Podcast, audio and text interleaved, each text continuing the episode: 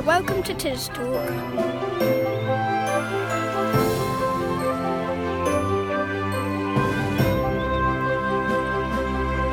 Welcome to Tis Talk. I'm Mary Myers. And I'm Julie Ann Murphy. This is the week beginning 13th of February. We start with news of a local relief effort to help with the devastating earthquake in Turkey. everywhere's destroyed. If you imagine the whole of, I don't know, Warminster suddenly going overnight. Yeah. You know, it's that scale which uh, it beggars belief. Then, more memories of old Tisbury from Christine Gray. 10 shillings went a long way then. So I gave mum the 10 shillings and I kept the pound. Simon Davison, chair of the Tisbury Parish Council, will give us an update on Station Works crowdfunding appeal. It's been fantastic. As we speak, the total donated stands at about £8,000. And after our What's Ons with Liz Coyle Camp, we end with answers to last week's mystery bird, and then we give you another little bit of bird song to guess. Now, you might be as surprised as I was to realise there's a relief agency in our midst, and it's helping right now with the earthquake in Turkey. I went down to the former RAF buildings in Chilmark to meet Luke Cox. I'm Luke Cox. I'm the UK Ops Manager for RE:ACT Disaster Response, which is a national disaster response charity who do UK Ops, um, and we also deploy abroad to disasters. We use military style or military uh, practices um, and adapt them to humanitarian principles and humanitarian work. So the earthquake hits at early hours of, um, I think it was Monday morning. The only barrier really to get them out is what, how quickly can we get a flight? Yes. You know, he's ready to go literally straight away. and, and where to? It's the nearest one to get into the actual disaster zone. In Oh, Turkey? Yeah, for sure. Yeah, yeah, yeah. It's, you can't just rush into these things. Okay, it's, cha- it is chaotic by its nature and traumatic. Uh, so the first thing to do is, is go on there with a very light footprint and just understand what is it they need, not what we think we can give them, but what do they need, and then working with the Turkish authorities all the time. Looking for partner volunteer groups who are there on the ground now, not ones who aspire, but who's there doing it now. What, people like what the Turkish Red Crescent? Uh, Red Crescent are there, but actually it's um, AFAD, I think they call it, a really good Turkish uh, disaster response set up there, and they kick in straight away. I mean, the scale of this would overmatch any country. I don't care who it is. This is this is I've never seen anything like it, um, but they've kicked in straight away. I think it's a huge problem. And all we do with them is ask them how we can help, and they direct. Obviously, complete respect for the country's authority. We're only there by their invitation. Um, other charities out there, the big one we're sort of working with at the moment is called SOS Attitude, which is French, and they provide shelter. And they've already got hundreds of tents, thousands of sleeping bags, and other equipment to go out there. Right. Um, the other groups that are there en masse, as you imagine, are the search and rescue. So they're there anyway, uh, deployment from Europe, the United States, Britain, obviously. However, many people have sadly been trapped. There's an exponential amount who've been dehomed. Okay, you can imagine if it was here in Chilmark if, and Tisbury, if it suddenly got flattened everywhere, every single building damaged, what would you do? This is overnight, right? It's It's unbelievable, instant. isn't it? Yes, in, unimaginable. And it's minus 10, you know, get up into the mountains, probably lower. Um, and they're, they've got uh, to deal with uh, dead loved ones, relatives, Yeah. mothers, fathers, brothers, sisters. So they're trying to help them help themselves. Um, but they, they need shelter, they need food, they need potable water, Yes. because all the, the sewage systems would have collapsed. And of course, trying to get medical help to them, medical equipment they can use as well. So, what are your volunteers that are going out tonight actually taking with them? They're obviously taking their skills, like their medics. Yeah, no, it's a very good question. Uh, we discussed before this, the sort of volunteers we got are veteran blue lighters, we call them, so uh, nurses, fire officers, police officers. They've got a good grounding in dealing with public and traumatic circumstances and medical skills, for example. Um, and ex-military veterans, very similar in terms of what they've been trained to do and what they're used to. So that in terms of skill sets, that's what we're putting out there. Um, entirely self-sufficient. We do not have an impact on the ground, so they, they will live out in the sticks, in out of their rucksacks, what they take with them. Tents? Absolutely, yeah, tents. Um, it's what they can fit in their bags. You are self-sufficient out of your Bergen, so out of your rucksack. And that's everything, food, equipment to treat water. So you're not going there and then drawing from the locals. Uh, they don't, they're not sort of into a hotel and wait, you know, they're straight out. Um, they are hardest to reach, which is one of our mantras, is they are right now going out to isolated villages that uh, the Turks have asked us to look at, checking the roads. You know, how, how can people get in later? Yeah, What about transport? How do you get to these remote villages? But it's difficult, uh, and again, that's something we specialise in is these difficult circumstances. So they look to use locals. Uh, there may be still taxis running, um, looking for befores. Quite often, the Turks will offer um, anywhere we go. They, the tends the locals will offer help with vehicles where they can. Yes, and you pay for that, obviously. Yeah, yeah, on the they- ground. yeah. Sometimes not. I mean, quite often they'll go, "Here's the keys, just go, mate." You know, um, Right. the key to success over there are, are the locals. Yes, absolutely, hundred yes. percent, and you'll find them doing everything they can to help. That's right. So they're going to Turkey to help with the earthquake um, victims. Uh, there's 16 of them going out today, of which three are the what we call response teams. Teams of four: leader, medic, um, and then log specialist. But they've all got specialisms. They're all ex-military or ex-blue light, so nurses, uh, fire officers, that sort of thing, and ex-military, who are used to operating in austere environments. The international teams tend to be drawn from across the country, and we put out a request for the team of 16 now, and then a follow-on team of uh, 12, and then another follow-on team ready. We had over 65 people volunteer to get on it, so we're not short of really engaged, really passionate people who want to help. So actually, to get to international responder, you have to pass a foundation course. You do a DBS check. We do interviews uh, with them. They do an assessment. And then they have to do the UK Ops course, um, which doesn't contain a lot of the austere stuff you do for international. And if they're good on there, then they can apply to do the international course. So there's a series of checks all the way through, and we see a lot of them. See a lot of them on Task in UK, where you get a real feel for how people are engaging with the public in a traumatic environment. So they've, they'll have their most of the people's pass here be at least a year before they're able to go. Yes, Mary. So um, we work in UK. I've been doing for a long time. Um, well, forever really, but COVID really ups it. So we went from very, very few jobs in the UK, probably because we weren't very well known, to over 120. So it's an exponential growth over that year. And we remain very engaged. So we're working with hospitals at the moment. Uh, internationally, um, obviously, we've been involved in Ukraine right from the start. So basically, two days after the invasion, again, Recce's out there to Poland. But we were, we're in partnership with the Ukrainian education platform, who actually trans- they transformed into delivering food. So we've had uh, tens of thousands of food packs delivered via them. Um, and we've also in Dnipro doing a hot food program for displaced people in Ukraine. in Ukraine. Yeah, that will carry on going. so, number of staff, number of volunteers. Yeah. Um, about 2,000 on our books in terms of volunteers and permanent staff. We, we do everything we can to keep a light footprint, so we're not we're spending money where it needs to be spent. So we've only got about 20 staff here. And how many of your staff live locally? Are you I- local here? yeah, I'm Uh, a Longbridge Deverill man now. I'm sorry, I retired after the uh, army. And my wife's a local nurse, so she's district nurse uh, locally um, up in Warminster. Um, Rhea and Megan live pretty close, and Ben lives down in Somerset. So, uh, although CEO Toby lives up in Bristol, um, so it's a bit of a way away for him. How big is this earthquake emergency for you? Is it like the biggest deployment that you've ever done? I can't think of a more a greater disaster anyway. Everywhere's destroyed. You imagine the whole of I don't know Warminster suddenly going overnight. Yeah. You know, it's that scale which uh, it beggars belief. Yeah. Of course, all Well, we're doing what's- is trying to help any way we can. I mean, we're not. No one's a saviour, but it's all collegiate. The more good organisations there that can help the Turks, the, the more people we can save. That's Yeah. all we're trying to do. Well, good luck with it all. Thank you very much. Thanks for coming down, Mary. And thanks to Tisbury and Chilmark. We've got a great relationship around here. We've always, we've always felt well supported of you guys. Um, but uh, you'll probably see us knocking around in the RE:ACT van and our t-shirts and just say hi. Yeah, we'll do. And if you'd like to find out more and even donate to the earthquake relief effort, go to www.re-act.org.uk. That's re-act.org.uk.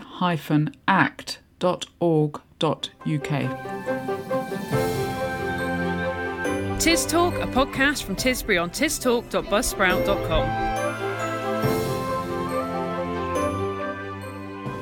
In the third part of Christine Gray's Memories of Tisbury, we hear about Christine's school days and starting work at the age of 15. So you were born just as the war ended? Yes. Did your parents talk about wartime here? Uh, Did, were they no, affected by it at all? I don't all? think they were affected by the war exactly. Hardly at all, I wouldn't think. I think there were a couple of aeroplanes that did crash, but apart from that, no. Mum worked extra long hours in the laundry because when the troops were here, of course, they used to do the troops washing as well. So, so she worked extra hours there, and Dad was in the fire brigade.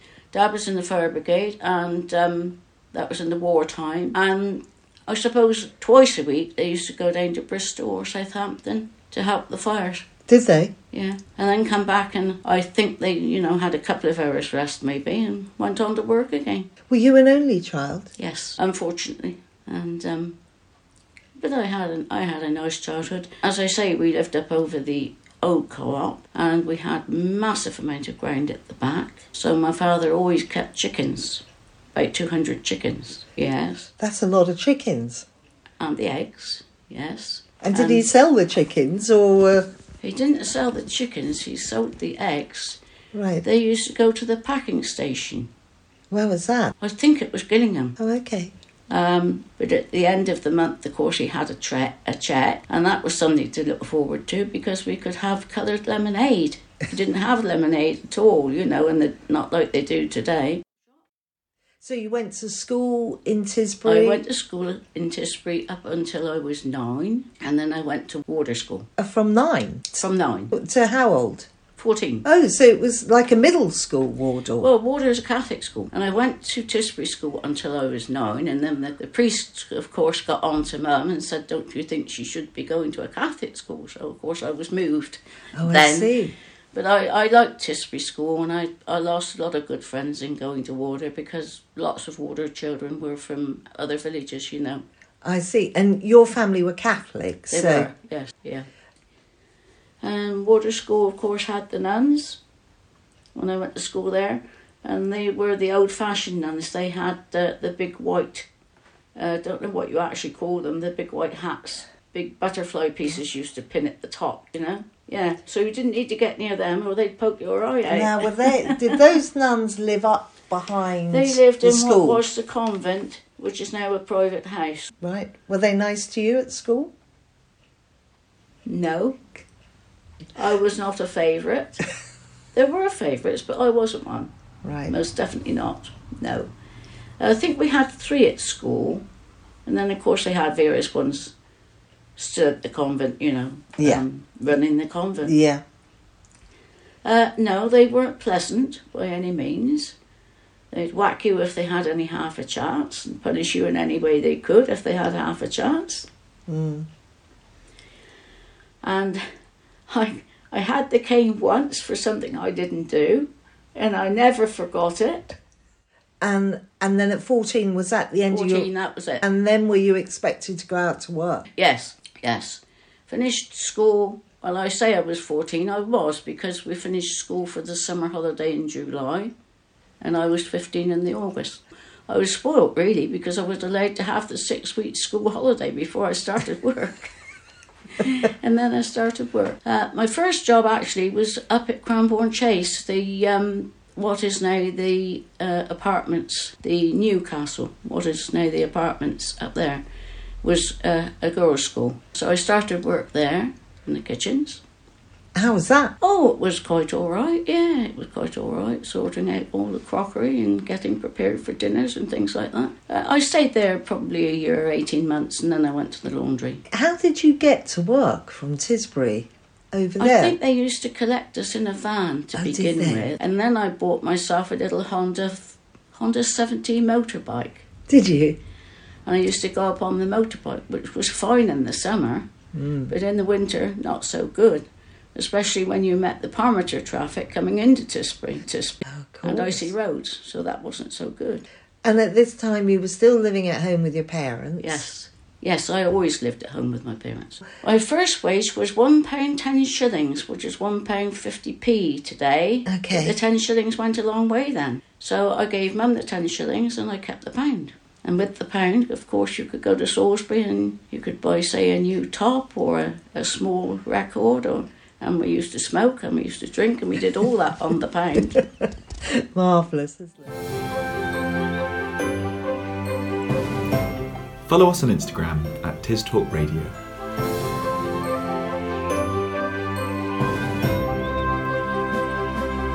Now, last week we talked about the station works and the appeal that Protect Tisbury is doing, which is a crowdfunding appeal. Let's have an update from Simon Davison, Chair of the Parish Council. It's been fantastic. As we speak, the total donated stands at about £8,000. This is in three days. Some people have given thousands, some a tenner, but it's all valuable because it really shows the strong level of feeling right across the community. Um, so we're getting close to the £10,000 target. But as we said at the launch, we have a stretch figure of £15,000 because the more we can raise, the better. So if you are thinking of donating, please visit our crowdfund site by going on Facebook or Nextdoor and searching for Protect Tisbury. We are raising money to defend our neighbourhood plan, and you can find all the information you need there. Tis Talk, a podcast from Tisbury on tistalk.buzzsprout.com. And now the What's Ons listings with Liz Coyle Camp. It's half term this week, and if you've got youngsters visiting Tisbury over the holidays, don't forget we've got a great free skate park up behind the swimming pool and the Nadder Centre. Also, if you have children aged five and under, soft play is now open all week, including the weekend, at the Nadder Centre this week. It's £2.50 for members and £3.50 for non members, and you do need to book in advance, so contact the Nadder Centre. Tisbury Youth Club gets together on Tuesday nights from 5 till 7 o'clock at their clubhouse up behind the swimming pool, and that's for ages 10 to 18. Contact Zita Hooper on 07840 90 76 98 or go to the Tisbury Local Youth Network's Facebook page for more info. On Wednesday, Tisbury History Society's AGM is at the Hinton Hall. It starts at 7 o'clock and the bar opens at 6.45.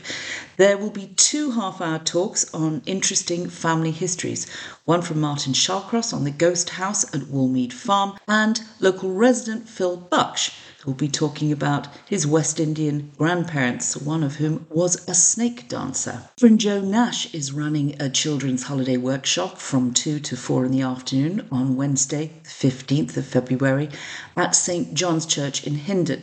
Booking is essential and you need to call Joe on 01747 871 820. Tisbury Memory Group meet up on Wednesday in the Hinton Hall from 10 till 12 noon, and there's tea, coffee, and cakes served. Everybody's welcome. The group is also looking for volunteers to help out indoors and in Guy's Patch Community Garden. You need to contact Anne Marie on 07704 78 37 42. The Barber of Seville is being live streamed from the Royal Opera House in Covent Garden on Wednesday night. It's in the Victoria Hall at the New Vic at Tisbury. The performance starts at 7 o'clock, doors and bar open at 6.30 and tickets are £12.50 for adults, £7 for students and they're available on the New Vic Tisbury website or you can call 0300 302 3090. Tisbury Horticultural Society have their AGM on Wednesday night at 7:30 in the evening. It's at the Methodist Hall and this is your opportunity to join the best gardening club in Southwest Wiltshire at a great value price £10 for the entire year. On Thursday at 7 o'clock, it's Tisbury Natural History Society's AGM as well, and that's in the Victoria Hall, New Vic at Tisbury. It's followed by a talk at 7:30 on hedgerows from Megan Gimber from the People's Trust for Protected Species. The doors open in bar at 6:45 in the evening, two pounds for guests, free for members. For mums and dads with babies and toddlers, Tisbury Tots meets every Thursday from 9.45 in the morning to quarter to 12. It's at the Hinton Hall by St John's Church. It's £2 per child and you do need to bring your own reusable cup with lid for teas and coffees. There's more info on the Tisbury Tots Facebook page. And finally, on Thursday night, Tisbury Youth Club also gets together for a social from 5:30 to 8 p.m. and it's for all ages between 10 don't forget, Tisbury's Community Larder at the Youth Centre is open uh, all week, Monday to Saturday from 9.30 to 3.30 and Tuesday and Thursday 9.30 to 7. And it's stocked with uh, lots of food, uh, toiletries, winter clothing and blankets for people who may need something or would like to exchange or donate. Remember, there are free logs and kindling for local people and families. If you'd like some, contact Jackie at Seeds for Success www.uk. Don't forget this Saturday, it's the Tisbury Country Market from 10 till 11 in the morning at the Victoria Hall in the New Vic at Tisbury, along with delicious locally produced food, arts, crafts, and plants. It is the place to buy your spring plants. You need to contact Dawn Wilton if you'd like to order produce on 01963 37 12 32 and for general information, it's 07720 34 59 50. On Sunday, there is a matinee performance at 2 in the afternoon of The Barber of Seville, and that's live streamed into the Victoria Hall from the Royal Opera House in Covent Garden. Tickets are £12.50 for adults and £7 for students, and they're available on the New Vic Tisbury website, or you can call 0300 302 3090. There's an exhibition by the sculptor Brian Taylor at the Frink Studio in Sutton, Mandeville that opens this Friday and runs until the 31st of March. You need to contact Messums or go to the Messums website and you need to book in advance to see the exhibition. Well, that's all from me. Have a great week. Tis Talk, a podcast from Tisbury on tistalk.buzzsprout.com. Last week's bird was a robin. So listen now and see if you can figure out what this one is.